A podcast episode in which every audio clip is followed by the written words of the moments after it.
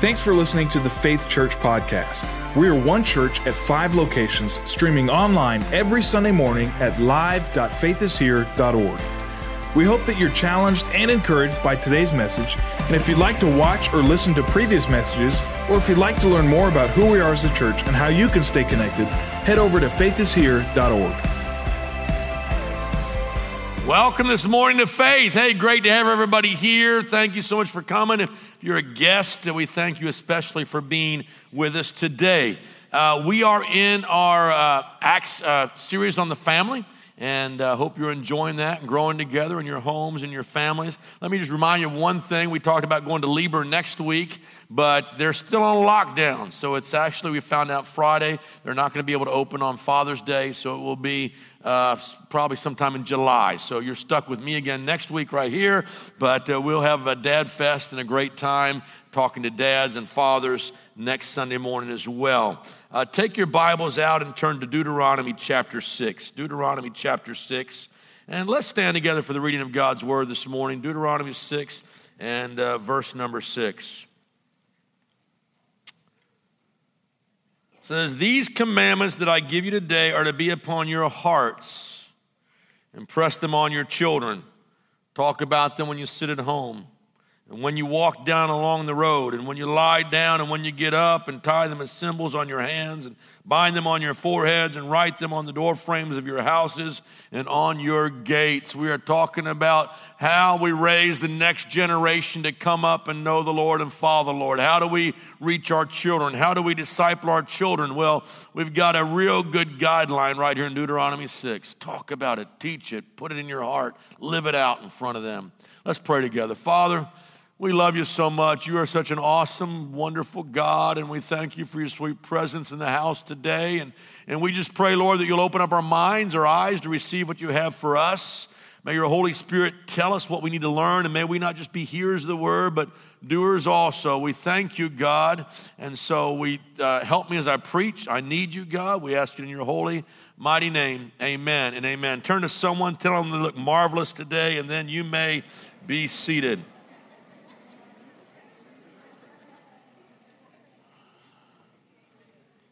There's a Chinese proverb that says, what one generation plants the trees, another gets the shade.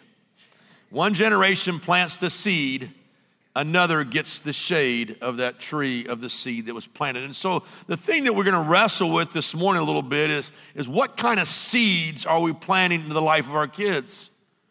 What are we doing to train and teach and raise up the next generation? How many would admit that our nation's kind of in a mess? We are in a moral decline, a spiritual decline. A, there, there, there's just a, a, a crazy, wild time in America today. So it goes back to what kind of seeds are we planting? And the answer won't be found through humanistic philosophies, uh, uh, things of that nature. The answer is only going to be found in the Word of God.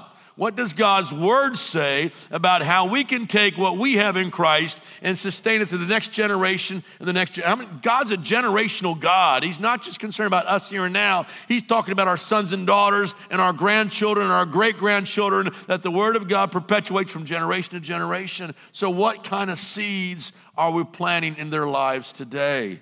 What's happening around us? You can't, and I will tell you, this Bible tells you, I just read to you, the primary responsibility is mom and dad's.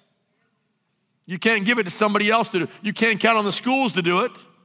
We have a marvelous Christian school, Faith Christian School right here, and, and but all we can come along is come alongside of mom and dad and reinforce what they're already doing at home and help in discipling your kids. Uh, you can't count on television to do it. How many know that? If they're raising your kids, you're in serious trouble.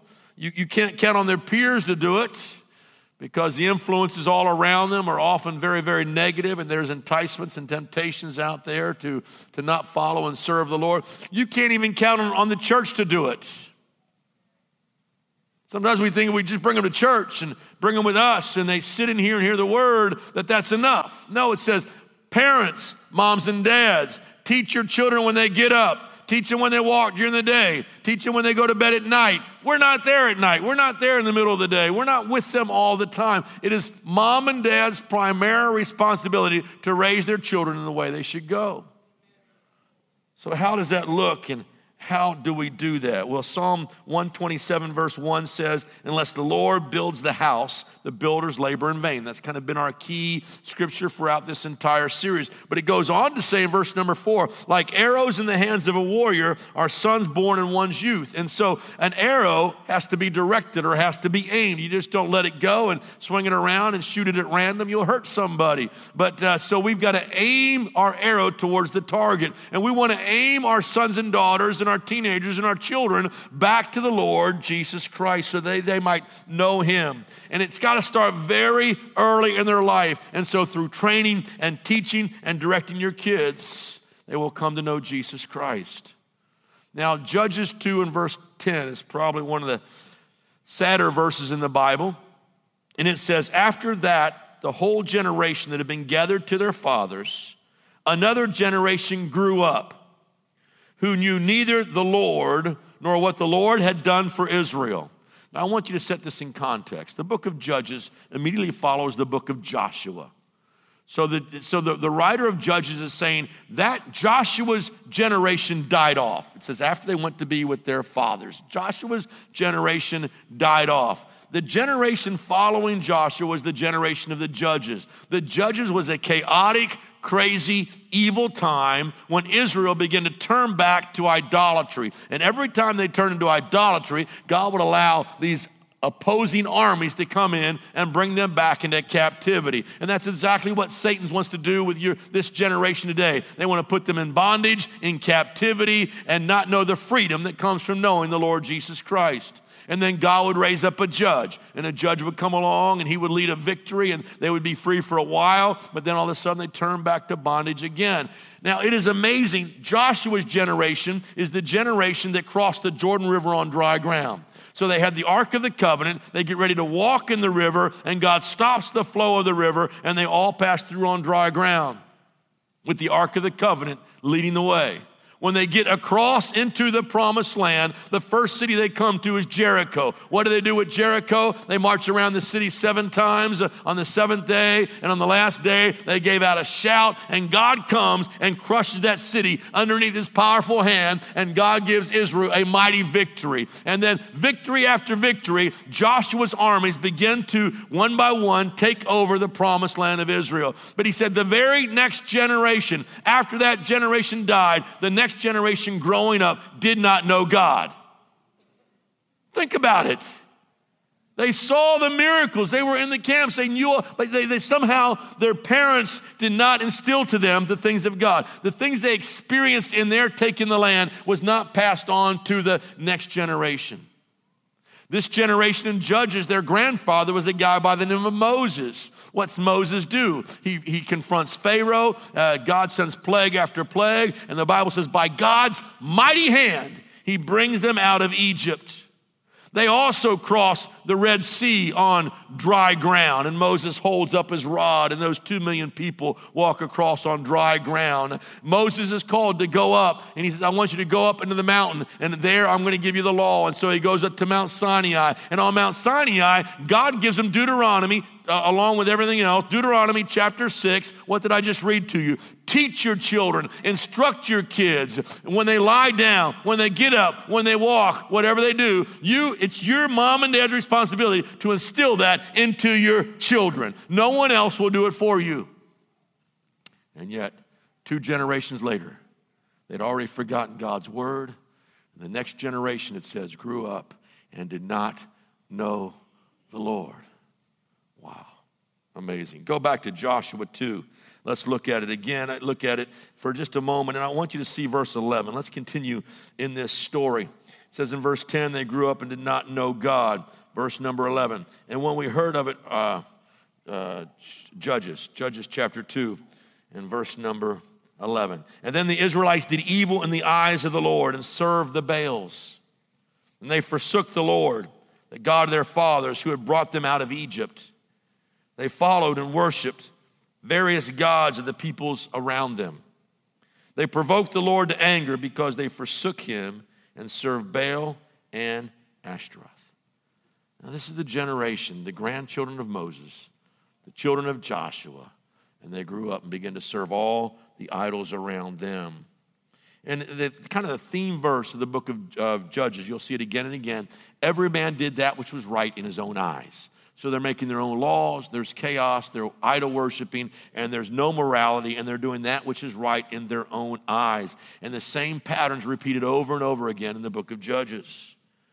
Whenever a generation of parents neglect to plant those seeds of godliness in their children to provide that shade tree for the next generation, children will suffer spiritual famine as a result. And this is what you see happening in Israel's history.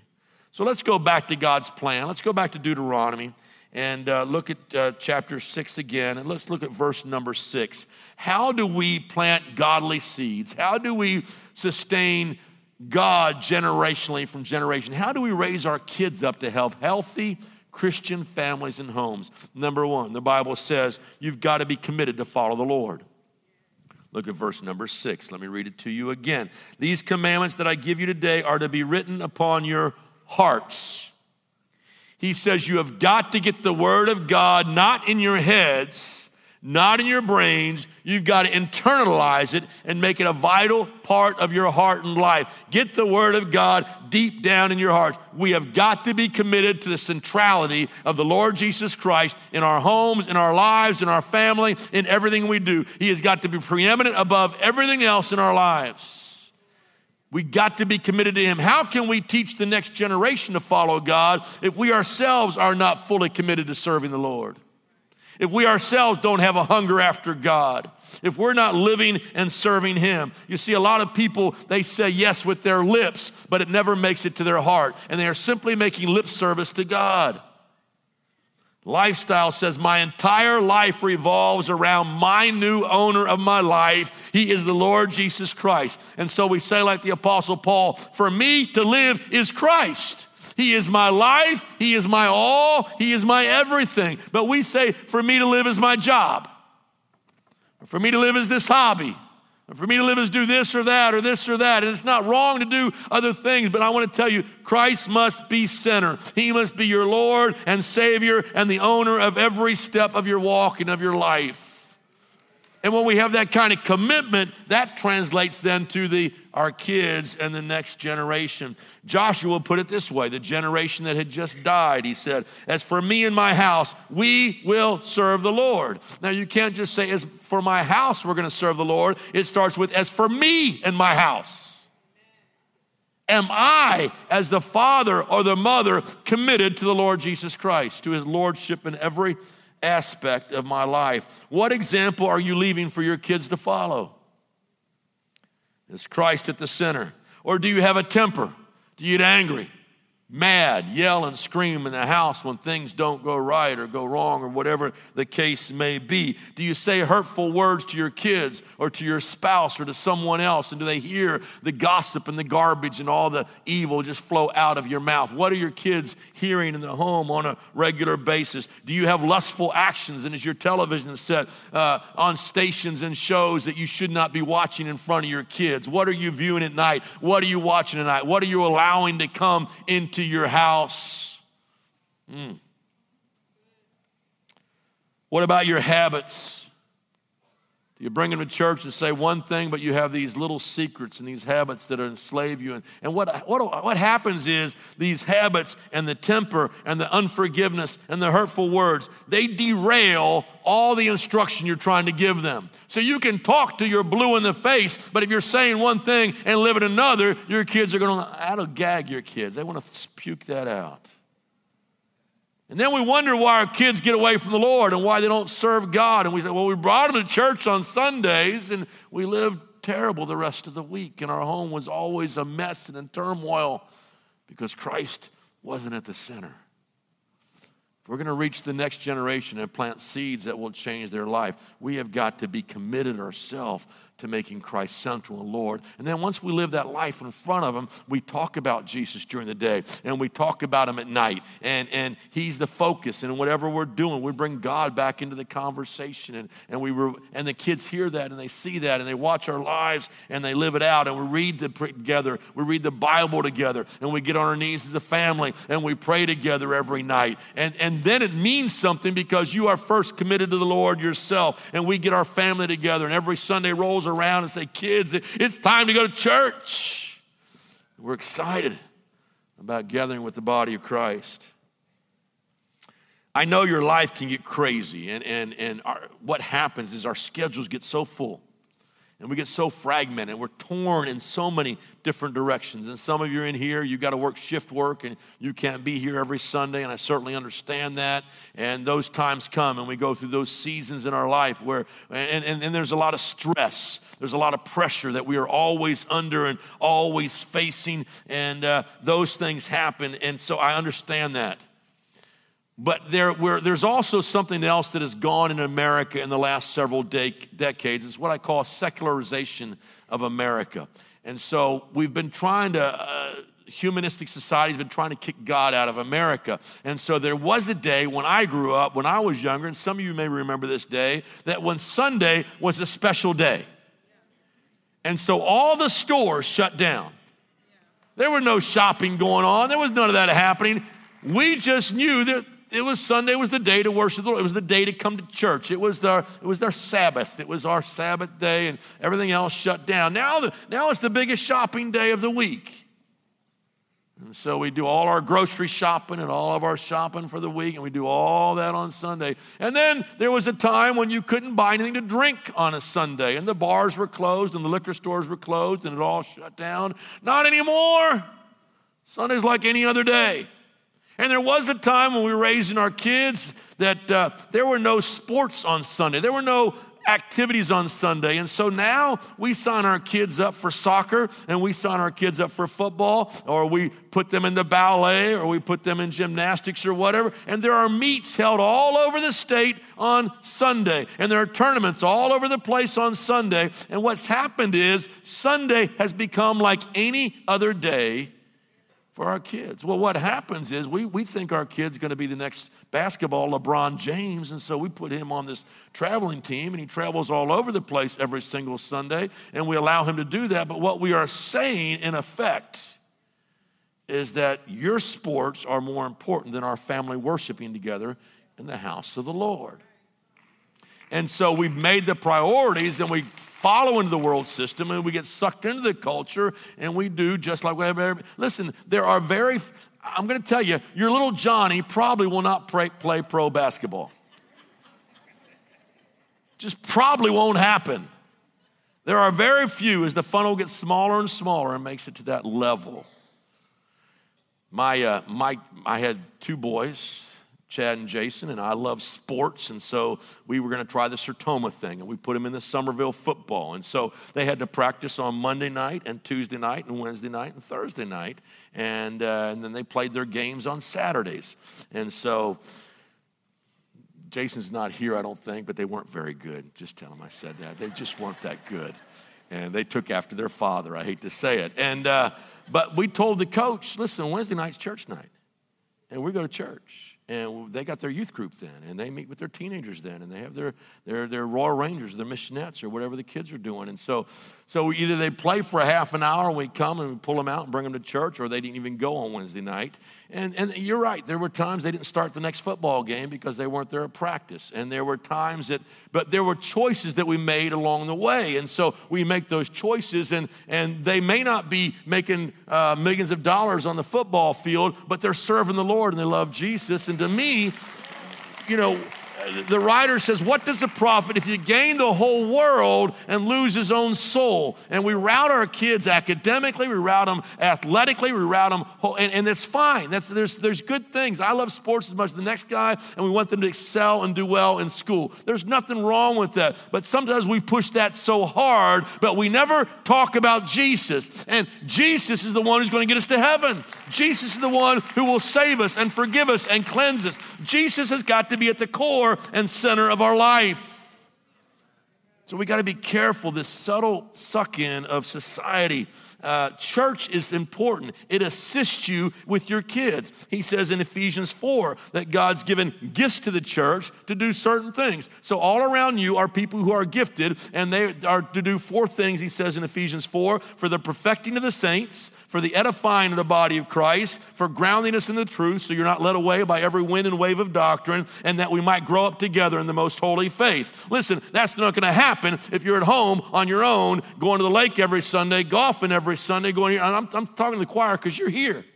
So you guys are amazing. You're here. But we've got to be careful the subtle seep and direction away from the Lord of the center and, and, and being first in our lives. But let me take it a step further. But also the church at Faith, right here, we cannot disciple your kids with two hours on a Sunday morning, or even maybe if you're involved in groups on some level, two hours on a Wednesday night. Four, we can't take the parents' place. Two hours or four hours a week won't do it. It won't even cut it. So the other danger is we bring them all to church and we think they're going to take my place, and then we don't talk about Jesus until next Sunday morning, and we may mention them on the way home from church, which takes me to my second point, which is simply this. We need to also teach the next generation about the Lord. And so we've got to be committed ourselves to that life of godliness and, and our family centered around Christ. Now we also have to talk about them and teach it to the next generation. Look at verse number seven. Impress them on your children. Talk about them when you sit at home, okay? Talk about them at, at home, not just on Sunday. You get that? And when you walk along the road together, and so you're walking together and say, isn't it a beautiful day that God gave us today? And everything, he, he's the center of our conversation. And when you lie down, so at night before you go to bed, you're going to talk about Jesus. You're going to pray together. You're going to read the Bible together. You're going to, you're going to teach them about the Lord. And when you get up, that pretty much covers the whole day, right? Teach the next generation. In the book of Judges, the next generation grew up not remembering the Lord. They were not intentionally talking about God in their homes, and they did not do this. And so it says in Judges two ten, and that generation grew up not knowing or remembering the Lord. Listen, if the only time your kids connect with God is on Sunday morning at church, they begin to think Christianity is an event or an activity, not a relationship. Uh, you, you, this is, this is, you got to get this. This is so, so important. It is something I do on Sunday. It is a religious event. It is a religious activity. And they will see God in that way, not as the prime mover and shaker of every aspect of their lives, because the only time he comes up is on Sunday morning.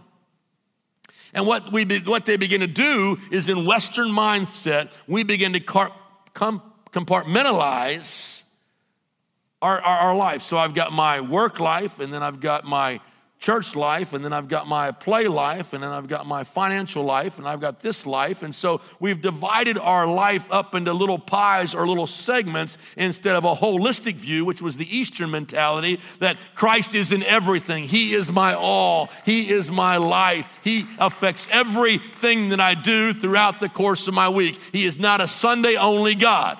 He is not put up on the shelf for the week until I come to church and I get him out and I dust him off and I walk in with my big smile.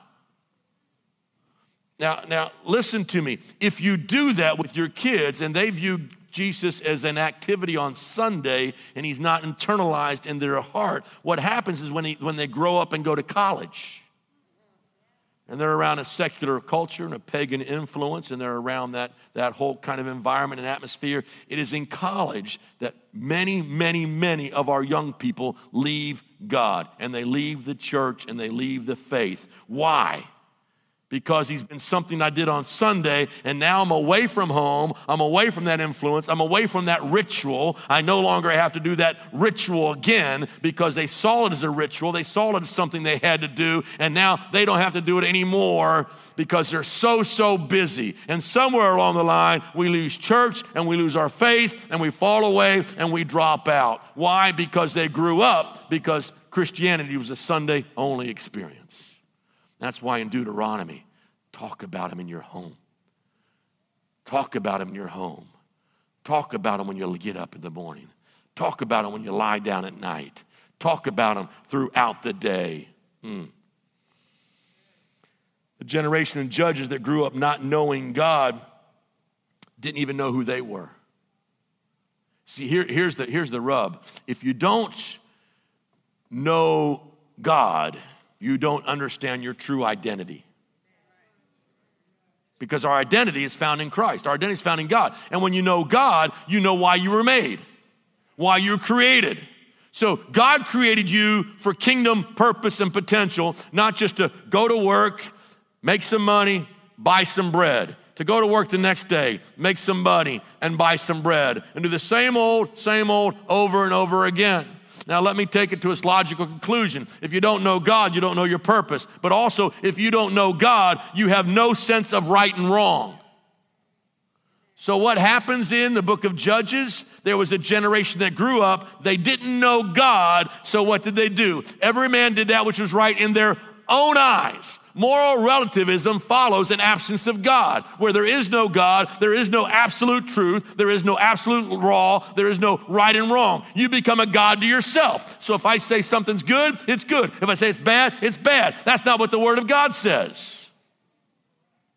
So we wonder why our world, our America, is spiraling out of control, and everything has gotten so crazy, sexualized, uh, anger, everything, raging, division, strife, gossip, turmoil, messes all around us. Why? Because a generation is growing up not knowing God. On the other hand, if we'll plant those seeds in our children, in our teenagers, in our young people, if we'll live it at home in front of them, they'll grow up, and they're the future hope for America, and they can bring revival to our land. Uh, but it's got to start in the home. Mm. Healthy families are born and raised up. Listen to Second Timothy three fifteen. Paul writes Timothy. He's talking about his upbringing, and he mentions his grandmother and his mother, Lois and Eunice, and he says in verse fifteen, "From infancy you have known the Holy Scriptures, which are able to make you wise for salvation through faith in Christ Jesus." He said from your earliest childhood, you came to begin to know the, the Word of God. And as you knew the Word of God, your faith grew, and you eventually came to know the living Word, the Lord Jesus Christ. Listen, start when your kids are small. Get the Bible out. You know, if it's a picture storybook, start telling those amazing stories about David and Goliath, about Jonah and the whale, about the walls of Jericho, about those amazing, amazing stories. We get so hung up on superheroes, Superman and Batman and Spider-Man, and there's nothing wrong with those guys, but I'm telling you, the real superheroes are in the Word of God. And we got the richest stories, the richest book, the richest heritage, and you begin to instill that into their mind early. And then as they start getting a little bit older and they can read, begin to read the Bible together and take a version out they can understand and read that and then say, what do you think this means? What does this mean to you? What's your favorite verse in there? Let your kids begin to read the Bible back to you you so they can read it themselves. And then take it a step further and even begin to memorize the Word of God together and begin to take verses and say, this is our memory verse for the week, and have your kids, just think if you did that every week of the year, fifty-two memory verses they would have in their heart and mind as they grow up. I don't know what it was when I was growing up, but my, my mom and dad would take me to church. We'd go Wednesday night, Sunday night, Sunday morning. We were going, we were at church all the time. And uh, but I think my Mike and I must have been fighting on the way there and back. And so my mom got tired. I said, okay, we're going to memorize Scripture on the way to church. And so not only would we go to church and spend an hour and a half, we memorized the Bible on the way there and on the way back. And so we started memorizing verse after verse after verse. But th- I still remember many of those Scriptures today. And what a source of strength. Hide, the Word of God have I hidden in my heart. Hide it in the hearts of your kids and that generation. And that leads me to my third point. It's simply this. Remember what the Lord has done. Not only you, you teach them the Word, but you remember what He's done. Uh, go back to Deuteronomy six. Let's pick it up with verse ten.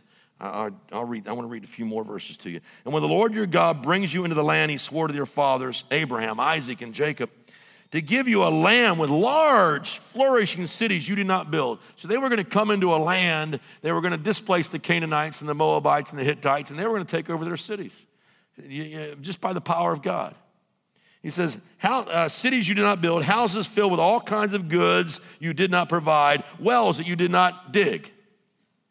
And vineyards and olive groves you did not plant. So they're going to move into this land, this promised land that God has described to them, and they will possess it. Then when you eat and are satisfied, be careful that you don't forget the Lord, who brought you out of Egypt and out of the land of slavery. Don't forget that every good blessing you got came from the Lord. And don't forget the Lord. And don't cut him out. Remember the Lord, what he did for you.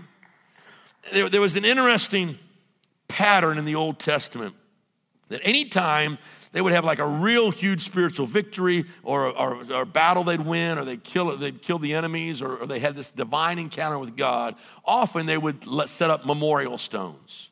And in one case, they built an altar and called it Jehovah Shalom, God our peace. Another time, they won a great battle in the wilderness, and they set up some stones and built an altar and, and called it uh, Jehovah uh, Titzkenu, the Lord my righteousness, or, or the Lord our banner, who we fight under, or this or that. And so they had these names for God. They all were centered around these stone altars they were built. And it was the memorials. You're to remember it. Every time you look on this, remember what God has done. Well, there, there was... Uh, one case that they built memorial stones. It's in Joshua four. Turn there, and if you don't have it, we'll put it on the screen. Look at Joshua chapter four and verse number four.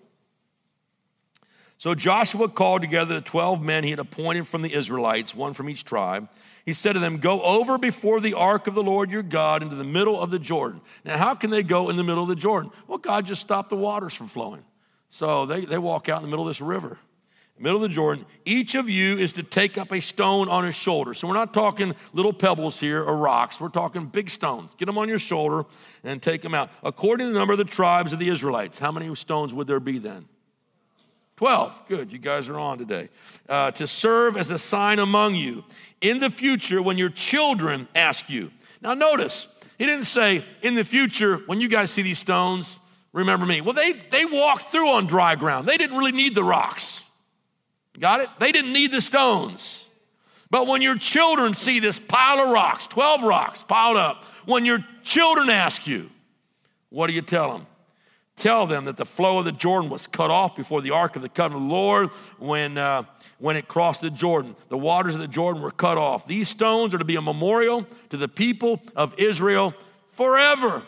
What a powerful testimony. They're walking around with their kids, and they say, Daddy, Daddy, tell me about this pile of rocks right here. I know they didn't get there by themselves. They're piled up. Why are they there? Oh, let me tell you about those stones. One day we walked in the river, and the, the water stopped, and God entered us in the promised land. And this whole land of Israel you live in now is all because of the power of Almighty God. That's what those stones are all about. And the stories are passed down from generation to generation, often through memorial stones.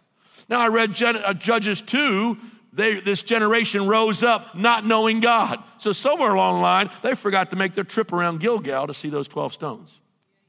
It was no longer being told, no longer being talked about, and a new generation rises up not remembering the Lord. Now listen to me. I want to show you the power of those stones. There was a man by the name of Eglon, Eglon, E G L O N. He is a king. He's a Moabite king. He's a fat dude. And he has Amalekites with him and Ammonites with him, and they subdue Israel. The Bible says Israel sinned in the eyes of God, so the Moabites come in because they're no longer worshiping God, and they set up their idols, and they bring Israel back into captivity. And the Bible says for eighteen years, Eglon ruled over Israel, the Israelites. Now, if you have a king over you who's ruling over you, one of the things you had to do as people is bring him money, or bring him tribute. And so you would bring money to him on a regular basis, that whatever you made in your fields, whatever crops you had, whatever you grew, whatever you did, you had to take that money and give it to your ruling king. So in effect, the Israelites are in total slavery. So the Bible said a man by the name of Ehud, E H U D, he's a lefty. And the Bible makes sure they called him a lefty because lefties were kind of like nobodies back then. If you're a lefty, how many lefties are in the house? Raise your left hand. Oh, I see some right hands go. I fooled you. Uh, lefties in here. And so uh, if you were a lefty, that was kind of a, a way to look down on somebody. And then it goes on to say he was also of the tribe of Benjamin, which was the least of all the tribes. And they're the ones that got in all this trouble in the book of Judges later. And so Ehud says, I'm tired of being ruled over by these Moabites. And it says he took a little sword out about eighteen inches long, and he sharpened both sides of the blade. You can read all this in Judges chapter three. And he's going to go in, and he's going to kill this king. It's interesting. He goes in to pay tribute. He brings his money. Here's my money, king. He's got this dagger right here beside him. He's going to stab him. But he chickens out, and he can't do it. The Bible says he left, and it says when he went by the stones at Gilgal. Now, some of your translations won't say that. It'll say rock quarries or something else. But by identifying Gilgal and spe- specifically talking about the stones, he's talking about that rock pile they set up when the generation before him crossed the Jordan River. And when he saw the stones, it says he turned and he went back. And he goes in, he gets that king all by himself in the room and says, come here, buddy, I got a secret to tell you. As soon as he leans over to tell him a secret, he takes his left hand, dagger's right here, pulls it out, bam, right in his gut. This dude is so fat, the fat surrounded the blade. I mean, it, it just says eighteen inches, and so he went, oh, he's, he's bigger than that. And so it surrounds his body. He falls dead. The dude flees out the back. He runs. But when the Israelites saw what this guy had the courage to do, that the whole army raised up, and they came in, and they got rid of the Moabites and the Amalekites and the Ammonites. And, and once again, Israel has freedom and peace in the land. Why did the guy have the courage to do that? Because he saw the stones. And when he saw the stones, he remembered, you know what? If God, if God opened up the Jordan River, if God brought the walls of Jericho down, if God helped us to take the promised land, if God helped us to take city after city after city, I serve a powerful, almighty God. God will be with me. And he brought deliverance as a judge to the nation of Israel, all because he saw the stones. Stones are critical. Now, what's that have to do with us? Listen, you guys aren't setting rock piles up in your backyard unless you're nuts. But what I'm saying is the Bible says in First Peter chapter two, you are living stones. So we are the memorials. We are the testimonies. We are the stories. It's our life. It's what God did for me. I was in slavery. I was bound. I was lost, but God set me free. God gave me life. God provided for me when my money ran out. God took care of me every step of the way. We are those living stones. But it does no good unless you tell the stories. Tell the stories. Talk about Jesus. Talk about what he means to you. Talk about his mercy and grace. Talk about how he healed your body. Talk about Jesus. And then when those kids go off to college and someone says, let's go party tonight. Let's go get high tonight. Let's go have some sex tonight. They say, hey, whoa, whoa, whoa, whoa, wait a minute. There's a better way. I know Jesus Christ. I'm not turning away. He's my Lord and Savior. And they'll stand for him wherever they're at. Why? Because you built that foundation in their hearts and lives while they were growing up. Teach your children. Be committed yourself first. Teach them the law of the Lord. Teach them the word of God. And then remember, tell them the stories of what Jesus did for you. Mm, mm, mm. Mm. Wow. How do we practically do some of these things? First of all, parents, moms and dad, make sure your priorities are ordered, in order. Is Christ really first today? Maybe the Holy Spirit's speaking to some of you about where you're at and what you're doing and what's going on and how you've prioritized the most important things in your lives. Are you living in obedience to the Lord and to his word? Have you grown complacent in your faith and in your life and in your walk? If you are, you can almost guarantee spiritual shipwreck for the next generation.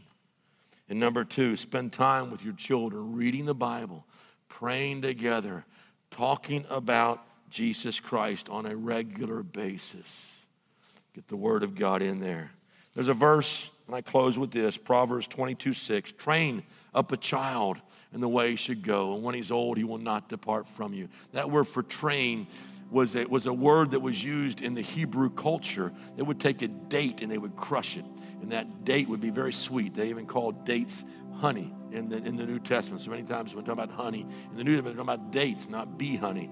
And it was a date honey. And they would crush that, and that sweet taste would create a desire for that child to begin to suck. And so then they would begin to nurse and wean that child all through just kind of crushing that little date honey.